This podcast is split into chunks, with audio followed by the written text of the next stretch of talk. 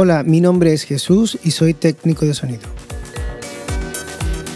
En el episodio de hoy vamos a hablar sobre cables y conexiones analógicas.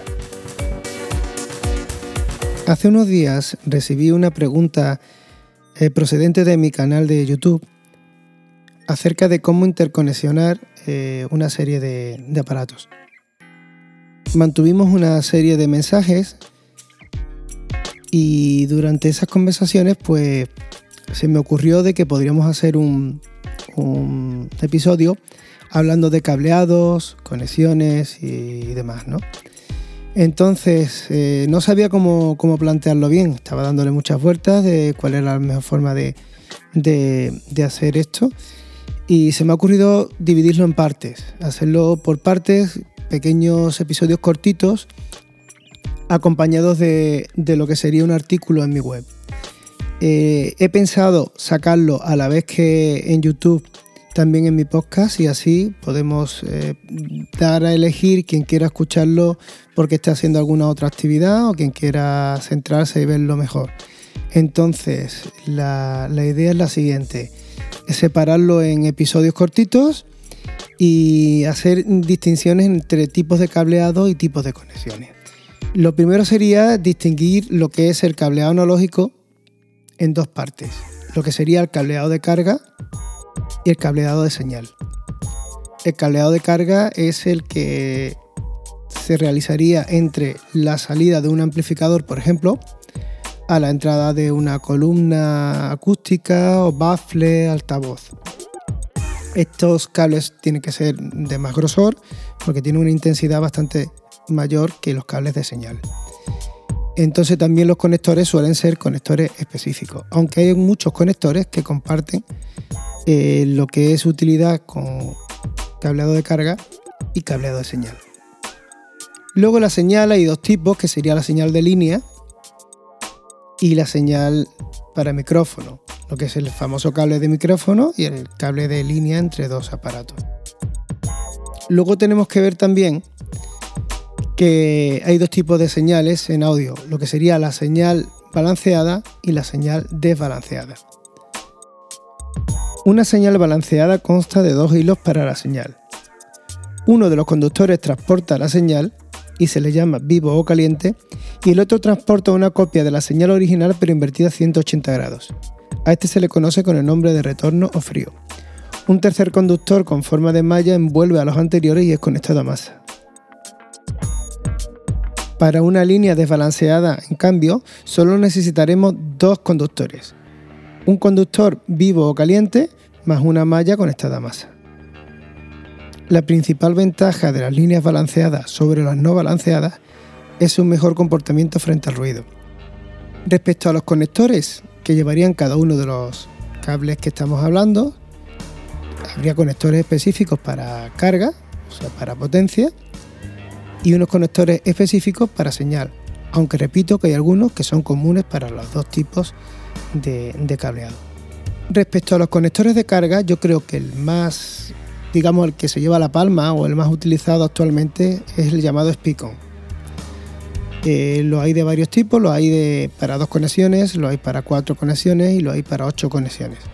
Eh, estos son conectores muy fuertes que no, no se salen por accidente, tienen un gatillo que los bloquea y soportan intensidades importantes. Ya digo, hay varios, hay incluso empalmadores, hay multitud de accesorios para, este tipo de conector y los estudiaremos cómo conectarlo más adelante. El siguiente conector de carga de, los que vamos a hablar sería el conector jack. Está claro que el conector jack también se usa para lo que es señales de, línea, pero existe un conector más fuerte, más potente, más robusto y mucho más, ancho en la parte de la, funda eh, que se usa para carga. Aunque también podemos usar para carga un buen conector de, jack normal. Por otro lado, también tenemos un conector que ya se está dejando de utilizar como conector de carga, pero que en los equipos antiguos todavía los podemos encontrar. Se trata del conector XLR que está presente en muchísimas columnas antiguas de columnas de, altavoces, ¿se entiende? Y en algunas salidas de amplificadores antiguos también. hoy en día está quedando obsoleto para este uso y se está usando prácticamente ya para todo lo que es el Spico. Respecto a los conectores de señal de línea o de, o de línea microfónica, también se le puede decir, señal microfónica, serían los, conectores jack, que hay varios tipos, eh, los conectores XLR, que también se utilizan para esto, de hecho son los más utilizados, conectores RCA, que ya tiene algunos añitos, pero que se sigue utilizando, y lo que son los multiconectores. Respecto a los conectores jack, disponemos de dos tamaños, uno de 6,35 milímetros y otro de 3,5 milímetros. El de 3,5 milímetros una versión más pequeñita para poder utilizarlo sobre todo en aparatos que sean muy finitos o muy pequeños, tipo teléfonos móviles o bien cualquier grabadora de estas pequeñitas que hay para clavijas de auriculares, clavijas de entrada de, señal de, línea o de micrófono incluso, para aparatitos pequeñitos. Eh, también tenemos dos versiones de, estos jack. Uno que sería para conexiones eh, balanceadas OTRS y otro para conexiones desbalanceadas OTS. Hay que decir que TRS viene de tip ring sleeve, que sería tip punta, ring anillo y sleeve lo que es el cuerpo o la funda del, del conector. Respecto al conector XLR, recibe su nombre de External Line Rhythm. También se le conoce en España como conector Canon. Esto es porque la primera marca que la comercializó aquí en España eh, era la marca Canon. Creo sin duda que es la más utilizada en audio profesional. Hoy en día es el conector por excelencia y todos los micrófonos, prácticamente todos los micrófonos llevan este conector. Como comentamos anteriormente, también existe lo que es el conector RCA. Este conector recibe su nombre de la marca que lo diseñó, que sería Radio Corporation of America. Se utiliza comúnmente como conector de línea desbalanceada. Y el último conector que vamos a estudiar por hoy es lo que son los multiconectores. No es uno, sino son muchos.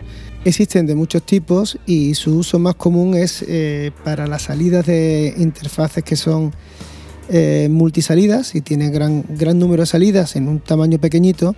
Y entonces en vez de poner un montón de XLR o de jack, ponemos un multiconector y así podemos eh, ahorrar espacio en lo que es el chasis del aparato.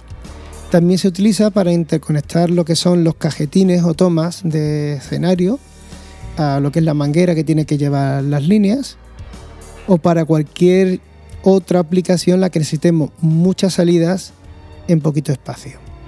Existen una gran multitud, por lo tanto no vamos a estudiar uno en concreto de momento. Bueno, pues de momento lo vamos a dejar aquí y en el siguiente episodio pues hablaremos un poquito más sobre lo que son los cables y las conexiones. También hablaremos lo que son los códigos para poder cambiar entre un conector y otro. Y hablaremos también de lo que son las impedancias de las líneas, que son muy importantes en esto. Bueno, pues sin nada más que deciros, me despido hasta el siguiente episodio.